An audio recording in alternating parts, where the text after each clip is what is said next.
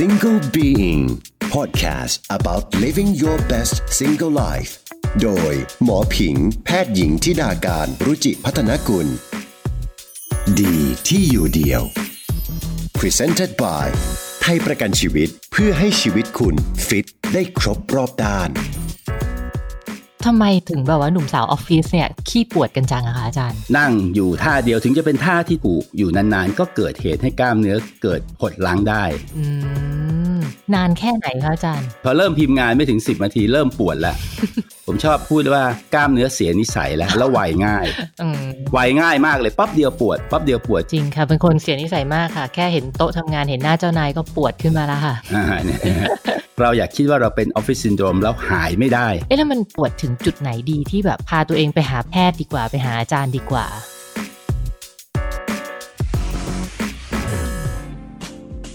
สวัสดีค่ะ คุณผู้ฟัง พบกับหมออีกครั้งนะคะ ใน Single Being พอดแคสต์ที่จะทำให้คุณสนุก แล้วก็มีความสุขกับการอยู่ตัวคนเดียวมากขึ้น เมื่อคุณฟังพอดแคสต์จบ episode คุณจะรู้สึกว่า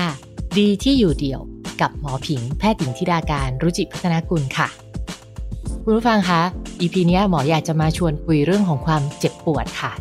แต่ว่าไม่ใช่เรื่องปวดใจนะ ปวดใจเอาไว้ EP อื่นๆ เราพูดเรื่องปวดเมื่อยตัวกันดีกว่าค่ะ ปวดข้อปวดหลังปวดสะบัก เนื่องจากช่วงนี้หมอก็มีปวดปวดๆนะคะ ที่สะบักขวา แล้วก็โทรไปจะนัดหมอนวดมานวด หมอนวดก็โหคิวเต็มมากเลยอะค่ะ ก็รู้สึกว่าเอ๊ะทำไมพวกเรานี่มันช่างขี้ปวดขี้เมื่อยกันจัง ทั้งๆที่แบบก็น่าจะ work from home อะไรกันแล้ว น่าจะสบายขึ้น แต่ก็ยังขี้ปวดขี้เมื่อยกันอยู่ หมอก็เลยนึกไปถึงแบบว่าเอ๊ะอยากจะเชิญหมอที่เกี่ยวกับทางด้านเนี้ยเรื่องปวดคอปวดหลังปวดสะบักทั้งหลายเนี่ยมาคุยดีไหมว่าไอ้ท่าอะไรที่ในชีวิตของที่เราทำกันอยู่ที่มันทำให้เราปวดเมื่อย ก็เลยนึกไปถึงคุณหมอท่านหนึ่งที่จริงๆแล้วเป็นอาจารย์ของหมอค่ะ ตั้งแต่สมัยหมอเรียนอยู่ที่รามา อาจารย์ท่านนี้เป็นอาจารย์ด้านเวชศาสตร์ฟื้นฟูที่แบบสอนสนุกมากเลยอะค่ะ ใครๆก็อยากเรียนคลาสกับอาจารย์ เพราะว่าอาจารย์ตลกใจดี หมอจำได้แม่นเลย เรื่องที่อาจารย์สอนเรื่องท่านู้นท่านี้ที่ทำให้เราแบบ ปวดเมื่อย ก็เลยรู้สึกว่าไอ้ยไม่ได้ละ ถ้าจะชวนคุยหัวข้อเนี้ยขอเชิญอาจารย์ท่านนี้ดีกว่าค่ะ ขอยินดีต้อนรับผู้ช่วยศาสตราจารย์นายแพทย์วิสารคันธารัตนกุล แพทย์หัวหน้าศูนย์เวชศาสตร์ฟื้นฟูและแพทย์ที่ปรึกษาประจำศูนย์ SMAP โรงพยาบาลสวิติเวชศรีนครินทร์ค่ะ สวัสดีค่ะ อาจารย์ สวัสดีครับค่ะขออนุญาตเรียกอาจารย์วิสารนะคะ ได้ครับ ก็จริงๆ อาจารย์เป็นแบบไอดอลของผิงมาตั้งแต่เด็กแล้ว แล้วก็วันนี้ก็รู้สึก เป็นเกียรติมากเลยนะคะ ที่อาจารย์สละเวลามาให้ความรู้กับพวกเรานะคะแหมขอบคุณมากครับ ค่ะ คือผิงเนี่ยสังเกตว่าคนรอบตัวค่ะอาจารย์ โดยเฉพาะคนวัยทำงานเนี่ยตั้งแต่แบบน้องๆยี่สิบกว่าไปจนถึงคนสี่สิบกว่าเนี่ย ต่างก็แบบเหมือนเป็นวัยขี้ปวดอะบางทีก็เสาร์อาทิตย์ เอะอะก็จะไปนวดบ้าง แล้วก็บ่นปวดข้อปวดหลังอะไรต่างๆอะไรอย่างเงี้ยค่ะ ปกติอาจารย์แบบเจอปัญหาคนวัยทำงานเนี่ยมาปรึกษาเรื่องพวกนี้เยอะไหมคะอาจารย์ จริง ๆ ก่อนอื่นก็ต้องขอบคุณอาจารย์ผิงนะครับค่ะที่เชิญมาวันนี้ จริงอาจารย์ผิงก็เป็นไอดอลของผมนะครับในเรื่องของการออกกำลังกายนะครับถือว่าเป็นผู้ที่รักษาสุขภาพมาก เพราะฉะนั้นก็ยินดีเป็นอย่างยิ่งที่จะได้เสริมตรงนี้นะครับค่ะคำถามที่อาจารย์ผิงถามผมเนี่ยก็ผมคิดว่าจริง ๆ เจอทุกวันเลยดีกว่าครับอืมค่ะค่ะเจอมาตลอด โดยเฉพาะช่วงวันหยุดเสาร์อาทิตย์เนี่ยอืมเป็นเจอมากๆเลยครับอืมที่จะเจอคนในวัยทำงานที่มาหาด้วยปวดอือฮึไม่ว่าจะตั้งแต่ปวดคออมปวดสะบักอืมปวดหลังสะบักใช่ใช่อ่าเพราะฉะนั้นผมเรียกว่าเจอทุกวันดีกว่าและส่วนหนึ่งก็จะบอกว่าเป็นออฟฟิศซินโดรมอ่านะครับค่ะทำไมถึงแบบว่าหนุ่มสาวออฟฟิศเนี่ยถึงแบบขี้ปวดกันจังอะคะอาจารย์ ผมพยายามจะพูดเสมอว่าบางทีเราคิดว่าเราเป็นออฟฟิศซินโดรมอืมแต่จริงมีการศึกษานะครับว่าประมาณ 20-30%เนี่ยเราอาจจะสามารถ ดูแลคือตอนนี้ในสมองของทุกคนหรือคนที่เป็นออฟฟิศซินโดรมโอ้ยฉันไม่หายหรอก ฉันก็ต้องทำนู่นทำนี่ แต่จริงๆเนี่ยเราอาจจะมีสาเหตุอืมนะครับ ตัวเราอาจจะเคยอุบัติเหตุ อันนี้ผมว่าเป็นสาเหตุทางการแพทย์เลย เพราะจริงๆออฟฟิศซินโดรมเนี่ยความหมายคือปวดกล้ามเนื้อเฉยๆอืมเพราะฉะนั้นถ้าเราโทษว่าโอเคมาจากออฟฟิศอืมแต่จริงๆหนึ่งในสามอาจจะมีสาเหตุ เช่น เป็นโรคบางอย่าง ตั้งแต่เป็นไทรอยด์ก็มีอืมเป็นภาวะบางอย่างก็มีอืมหรือ เกิดจากการที่อุบัติเหตุแต่เด็กๆ แล้วเกิดผลกระทบมาตอนที่ 20 กว่า 30 ในวัยที่เราทำงาน เพราะฉะนั้นหนึ่งผมอยากให้ความรู้ว่าเราอยากคิดว่าเราเป็นออฟฟิศซินโดรมแล้วหายไม่ได้อืมต้องเรื้อรังอย่างเดียว อันนี้เริ่มจากคำตอบนี้ก่อนคืว่าจริง ๆ หายได้ อาจจะมีส่วนหนึ่งที่หายได้ค่ะอืมแล้วจริง ๆ ส่วนที่เหลืออีก2ใน3อืมคราวนี้ก็จะตอบคำถามของอาจารย์พิงว่า เพราะส่วนหนึ่งของวัยพวกเนี้ย ก็อาจจะเรียกว่า play hard work hard อืมอืมนะครับคือใช้ร่างกายตัวเองค่อนข้างหนัก สมบุกสมบันใช่ บางคนว่าจะชอบพูดเล่น ๆ เลยว่า คุณอาจจะดูแลเครื่องเสียงคุณอ่าฮะดูแลรถคุณมากกว่าตัวคุณหรือเปล่า โดยคุณไม่รู้ ให้มุมมองเฉยๆนะครับค่ะเพราะฉะนั้นหลายคนอาจจะไม่ได้ออกจริงจังหรือตรงข้ามครับ คือออกหนักไปอ่าคือทำงานทั้งวันเลย แต่วันศุกร์เนี่ยก็ไปออกหนักเลยนะครับ หรือค่ะวันอื่นๆ แล้ววันศุกร์ก็เที่ยวหนักอ่าฮะกลายเป็นไม่สมดุล เพราะจริงๆเนี่ยผมคิดว่าถ้าเรากลับมาจริงพระพุทธศาสนาดีที่สุดคือมัชฌิมาปฏิปทาค่ะทำงานปานกลางอ่าฮะก็หนักก็หนักตามที่ควรหนัก แล้วก็พักผ่อนแต่ไม่ใช่ออกกำลังกายหนักไป หรือใช้ร่างกายหนักไป สายกลางเนี่ยครับคือสิ่งที่เหมาะสมอืมนะครับเห็นด้วยเลยค่ะอาจารย์ ก็คือมันเกิดจากการใช้ชีวิตที่หนักเกินไป work hard play hard ใช่ไม่สมดุลนะคะ ปวดคอปวดหลังเนี่ยบางคนก็บอกว่ามันเป็นเพราะท่าทางแบบมีท่าที่ ผิดหรือเป็นท่าที่แบบว่าทำอยู่ทุกวันแล้วก็ไม่รู้ตัว แล้วก็เลยทำให้เกิดปัญหาเหล่านี้ขึ้น อาจารย์มีความเห็นว่ายังไงคะในเกี่ยวกับท่าทาง ครับ จริง ๆ ท่าทางมีผลอยู่แล้วอือฮึจริง ๆคำว่าท่าทางเนี่ยมีตั้งแต่หนึ่งท่าที่อยู่ท่าเดียวนานอืมๆ พบว่าประเด็นสำคัญที่สุดคือการอยู่ท่าเดียวนานอืมๆอันนี้หมายว่าอาจจะนั่งอยู่ท่าเดียวถึงจะเป็นท่าที่ถูกอยู่นานๆ ก็เกิดเหตุให้กล้ามเนื้อเกิดหดล้างได้อืมนานแค่ไหนคะอาจารย์ คือไม่มีการศึกษาอันนี้นะครับอืมเพราะแต่ละคนมีความไวของกล้ามเนื้อไม่เหมือนกัน เพราะฉะนั้นคำแนะนำทั่วไปก็ 30-45ถึง45นาทีเนี่ย เราก็ควรเริ่มขยับร่างกายแล้วอืมผมค่ะยกตัวอย่างว่าสมมุติเราทำงานอยู่ต้องคีย์คอมพิวเตอร์เพราะเจ้านาย หรือใครสักคนต้องการอะไรสักอย่างที่เราหยุดไม่ได้ค่ะเราก็คีย์ไปแล้วก็ยักบ่าได้เอียงคอได้อืมนึกออกไหมครับนึกออกค่ะอืมเพราะฉะนั้นคำตอบคือถ้าเราตระหนักว่าการที่เราอยู่ท่าเดียวนานๆอาจทำให้กล้ามเนื้อเราขมวดอือฮึกล้ามเนื้อเราเกร็งเป็นก้อนอืมเมื่อเกร็งแล้วเนี่ยเขาก็จะก่อหวอดแล้วอืมจากวันเป็นเดือนเป็นปีก็จะแก้ยากขึ้นเรื่อยอืมๆอันนี้คือเรื่องที่หนึ่งคืออยู่ท่าเดียวนานค่ะๆอันที่สองก็คือการอยู่ท่าที่ผิดอืมการอยู่ท่าที่ผิดนี่ เช่น โอเค เราวางคอมพิวเตอร์ในตำแหน่งที่ไม่เหมาะสมผมยกตัวอย่างบ่อยๆเลย เราใช้แล็ปท็อปค่ะในงานที่เราต้องใช้ประจำค่ะแต่เราต้องก้มลงไปพิมพ์โอเค อาจจะขยับ หรือถ้าถึงโอกาสที่จะเป็นไปได้ ซึ่งจริง ๆ เนี่ยถูกกว่ายาคือซื้อจอที่สองซะอ่าใช่ใช่ซึ่งอันนี้เห็ว่าผู้ฟังคุณอาจจะบอกว่าโอ้ยากเหมือนกันนะ มันก็อาจจะแต่นี่จริงจอเทียบกับค่านวด คุณอาจจะหนัก โอ้โหเฮ้ยจอเดี๋ยวนี้จริงๆจอมันถูกลงมาก ใช่ใช่ใช่นะครับเทียบกับค่านวดอ่าค่ายาหรือค่าอื่นๆ อีกมากมายอืมที่คุณใช้อยู่โดยคุณไม่รู้ค่ะโอ้ยไม่อยากซื้อจอมันแพงจริงตอนนี้พันนิดๆก็มีได้แล้วที่จะมีจอที่สองเพราะฉะนั้นถ้างานคุณบังเอิญคุณไม่มีโอกาสที่จะซื้อเดสก์ท็อปหรืออะไรก็ตาม คุณใช้แล็ปท็อปตลอด อย่าลืมว่าเขาไม่ได้ออกแบบมาเพื่อใช้ในการอยู่นิ่งนานผมๆอยู่ใช่ไหมอ่าเพราะฉะนั้นถ้าคุณมีโอกาส เช่น คุณต้องใส่ Excel โห หยิบมาเสร็จเสียบเสร็จคุณก็ซื้อจออันนี้ให้คำแนะนำนะครับ เท่าที่จะลองไปดูว่าจะทำได้ไหม อ่าฮะครับค่ะค่ะ อันที่สามนะครับก็คือบิด เรามีการบิดตัวอีกอันนี้เราเจอมากใน patient วางคอมพิวเตอร์อยู่ด้านซ้ายด้านขวาแล้วก็บิดตัวไปทำงานโอ้อันนี้ผิงเคยเป็นเองเลยอาจารย์บิดอ่าตัวอันนี้ผมว่ามีเยอะแยะเลบิดตัวยแล้วสักพักโอ๊ยเจ็บอ่ามีหลายคนที่นั่งทำงานแล้วบิดผิดท่าอย่างแรงค่ะ เกิดเกรงอย่างมากถึงกับปวดจนเรียกว่าขยับไม่ได้เลย เพราะฉะนั้นสามข้อเนี่ยสำคัญมากอืมนะครับ จะว่าไปนี้ตัวเองก็เคยเจอทั้งสามรูปแบบเลยว่าทุกคนก็เคยเจอเพียงแค่ว่า พอเราเจอแล้วเราตระหนักที่จะดูแลเขาอ่าหรือว่าจะเกิดให้ซ้ำๆซากๆ จนกลายเป็นภาวะที่เราเรียกว่าปวดกล้ามเนื้อจากการทำงานอืมอาจารย์พูดถึงการดูแล อยากให้อาจารย์สอนหน่อยค่ะว่า เราจะดูแลตัวเองยังไงดี สมมติมันเกิดขึ้นไปแล้วล่ะ มันปวดไปแล้วจะทำยังไงดีอะคะอาจารย์คือหนึ่งอะนะครับ สิ่งที่สำคัญที่ผมบอกว่าหนึ่งขอให้คิดก่อนว่า เราจะหายได้หรือดีขึ้นได้ โดยเราอาจจะอยู่ในกลุ่มหนึ่งในสามก่อน เพราะฉะนั้นในกลุ่มส่วนใหญ่เนี่ยที่มาหาผมบางคน เอ๊ะ เรามีภาวะอะไรที่เราอาจจะมีในอดีตอุบัติเหตุที่เล่าให้แพทย์ฟังอือฮึแพทย์จะได้ตระหนักค่ะหรือเอ้ยฉันมีภาวะที่อาจจะเกี่ยวข้องอือฮึผมยกตัวอย่างในต่างประเทศหลาย ๆ ที่ตอนนี้ตรวจออฟฟิศซินโดรมเนี่ยเพราะความเรื้อรังของเขาเนี่ยมีมากจนขอตัดหนึ่งในสามออกไปก่อน ด้วยการตรวจร่างกายอย่างละเอียดเลยอืม เมืองไทยเราผมจะตรวจร่างกายอย่างละเอียดในออฟฟิศซินโดรม คนไข้จะบอกว่าเฮ้ยงงงงพูดง่ายๆคือในต่างประเทศเนี่ยหนึ่ง visit แรกของออฟฟิศซินโดรมโทษนะครับค่ะอาจจะต้อง thoroughly exam ตรวจถอดเสื้อดูทั้งหมดอ๋อเพื่อดูโครงสร้างหรือดูคุณมีโรคอื่น แล้วซักประวัติอย่างละเอียด เพราะอืมจะตัดความเรื้อรังออกไปได้ แต่เราประเทศไทยเราอืมผู้ฟังอาจจะตระหนักกับตัวเองนึกออกไหมครับค่ะว่าเฮ้ยฉันมีอันนี้อยู่ฉันมีภาวะอะ ใจสั่นมีภาวะอย่างนี้มีภาวะที่เคยอุบัติเหตุ เพื่อให้แพทย์ที่เราดูแลอยู่อือฮึสามารถที่จะอาตระหนักได้อือฮึคราวนี้คอนที่สองเราก็อยู่ในกลุ่มสองในสามแล้วอือฮึสองในสามก็คือหกสิบเปอร์เซ็นที่เหลือเจ็ดสิบห้าเปอร์เซ็นเจ็ดสิบเปอร์เซ็นที่เหลือก็คือ ไปดูว่าเราเองเนี่ยมีท่าที่นั่งนานไหมผิดไหมอือฮึเพื่อตัดอย่าให้ขาดทุนกว่านี้อืมแล้วเราพยายามยืดเหยียดบ่อย ๆ นะครับค่ะ เทคนิคหนึ่งที่ผมสอนบ่อยๆนะครับ เช่น การนวดตัวเองอ่าเราใช้มือเนี่ยค่ะนวดผมพยายามให้เห็นภาพนะครับค่ะเอามือเนี่ยค่ะไปนวดคลึงคลึงๆตรงบริเวณที่เรารู้สึกว่าเราเป็นก้อนหรือเจ็บเลยอ่าอย่างเพียงมีตรงสะบักขวาอย่างนี้ก็คือ อ่า เราก็เอื้อมถึงนะครับสะบักอาจจะเอื้อมยากหน่อยเงอ่าอ่า แต่ถ้าเราเอื้อมถึงตรงปลีกสะบักอ่าฮะนะเป็นจุดที่เราพบบ่อยสุดเลยอ่าฮะเพราะฉะนั้นถ้าเราคิดภาพตามท่าที่ผมชอบสอนบ่อยๆก็คือหนึ่งเราเอามือขวาค่ะ ล้วงเข้าไปใต้รักแร้เราแล้วก็ไปนวดตรงสะบักอืมเหมือนเราจะเอื้อมไปเกาฝั่งตรงข้ามแต่เราใช้นวดค่ะอืมมือขวาเช่นกัน มาเอื้อมตรงคอฝั่งตรงข้ามตรงบ่าฝั่งตรงข้ามแล้วก็นวดอ่าอันนี้ให้เห็นตัวอย่างเฉยเพราะฉะนั้นนวดคลายตัวเองโอ้แล้วค่อยยืดเหยียด นี่ผิงทำตามไปด้วยเริ่มสบายแล้วเนี่ย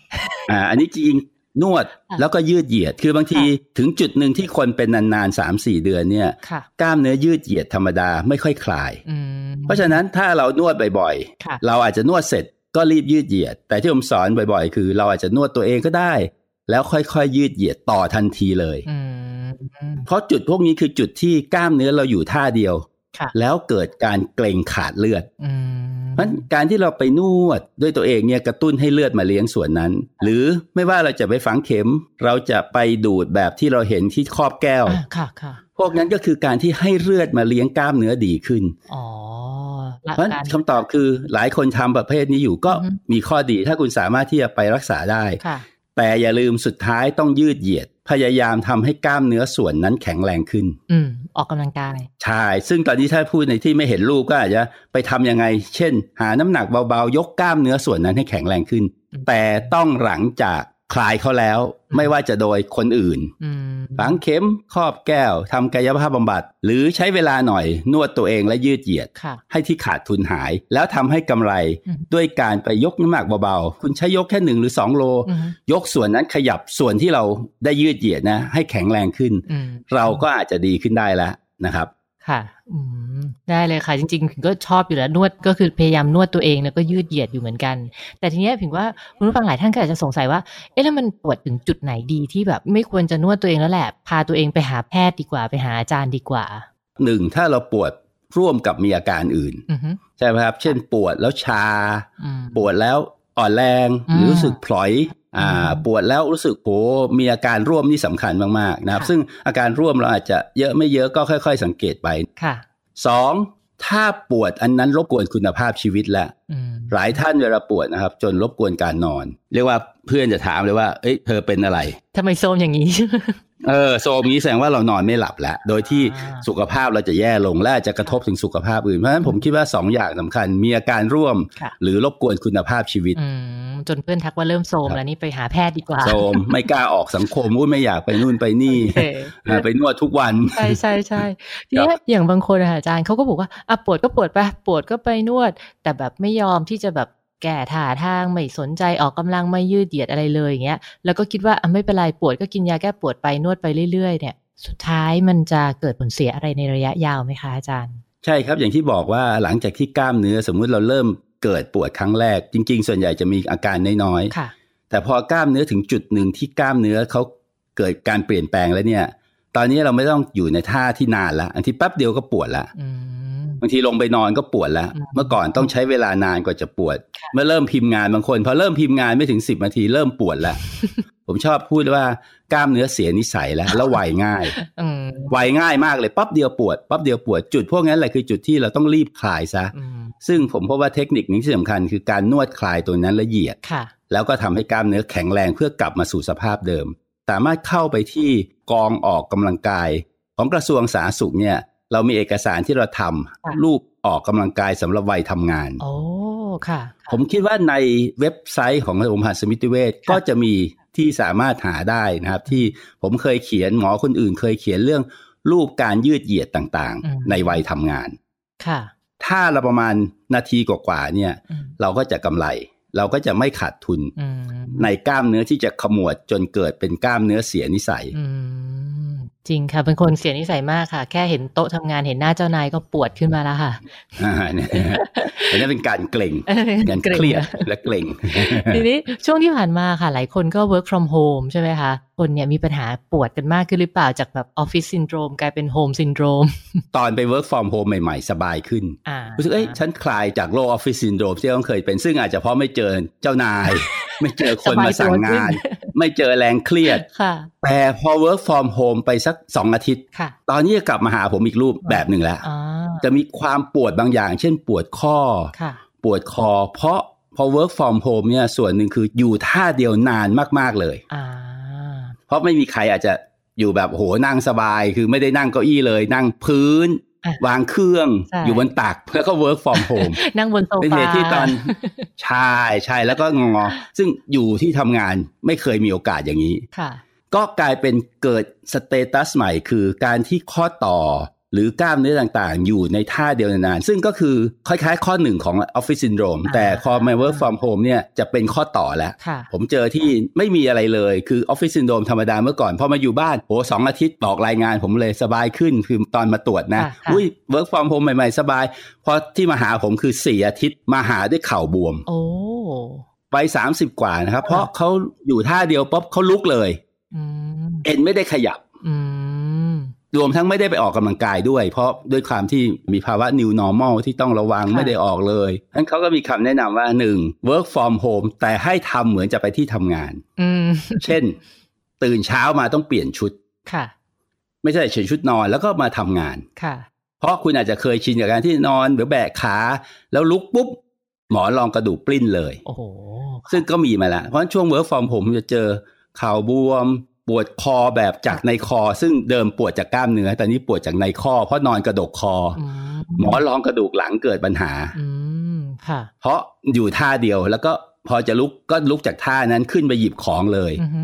ซึ่งเป็นท่าที่เราไม่ทำในที่ทำงานแน่นอนค่ะ ค่ะ ผมคิดว่าหลายคนคงนึกออกเนี่ยนึกออกเลยค่ะนะครับอ่านั้นเขาก็แนะนำว่าหนึ่งเนี่ย ให้แต่งชุดอย่างน้อย อาจจะไม่ผูกไทยแต่แต่งชุดให้เหมือนจะไปทำงานหน่อยอ่าค่ะ อาจจะไม่ถึงกับแล้วเชิ้ตแขนยาวแต่ให้เหมือนไปทำงานหน่อยค่ะสองแบ่งเวลาจริง ๆ เหมือนกับเราจะมีเบรกอื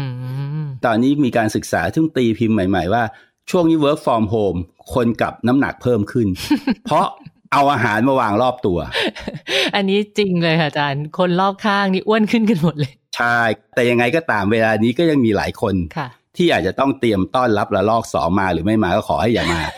ที่จะต้องเตรียมงานก็คือหนึ่งแต่งตัวค่ะเหมือนกับไปทำงานอ่าฮะค่ะสองจัดสิ่งแวดล้อมให้เหมือนทำงานหน่อย ไม่ใช่นั่งพื้นนอนอิเละเคขะค่ะ แยกอาหารกินให้ไปอยู่ในครัว คุณจะได้เดินไปกินที่ครัวอืมอย่ามาวางใกล้ตัว อันนี้มีการเขียนในช่วง 3-4 เดือนเนี้ยค่ะชัดเจนอือฮึมีทั้งคอลัมน์ต่างๆ มีทั้งออก CNN ออกทีวีต่างๆ ในการ advise เรื่องของ work from home ค่ะแล้วก็พยายามหาเรื่องสังสรรค์ สมมุติคุณมีซูม ก็จัดซูมเป็นมิ팅พูดง่ายๆคือ มีการกินกับเพื่อน แต่กินโดนจออ่า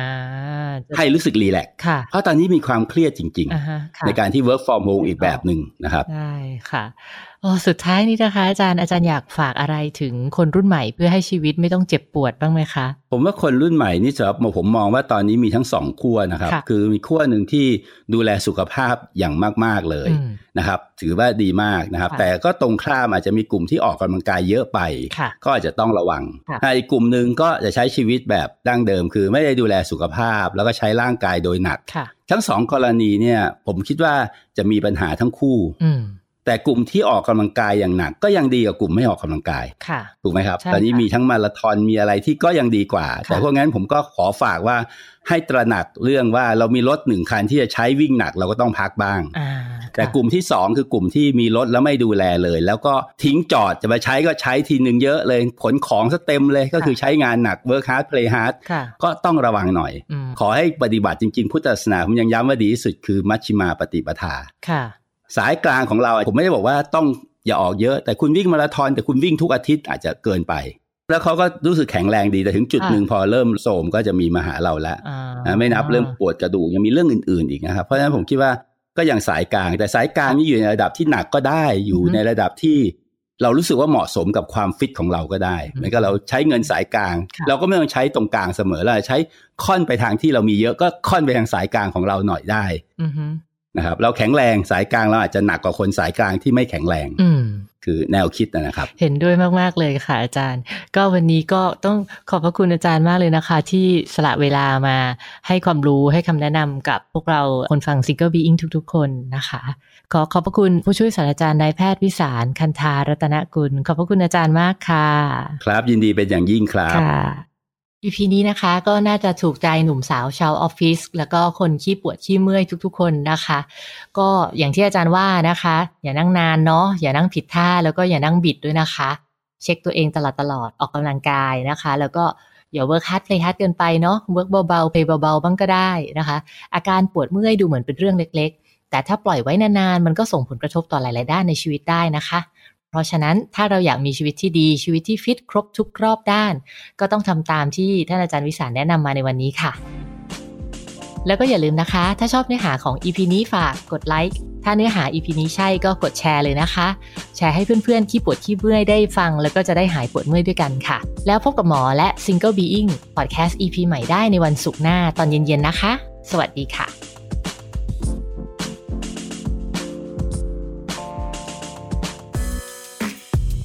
Single Being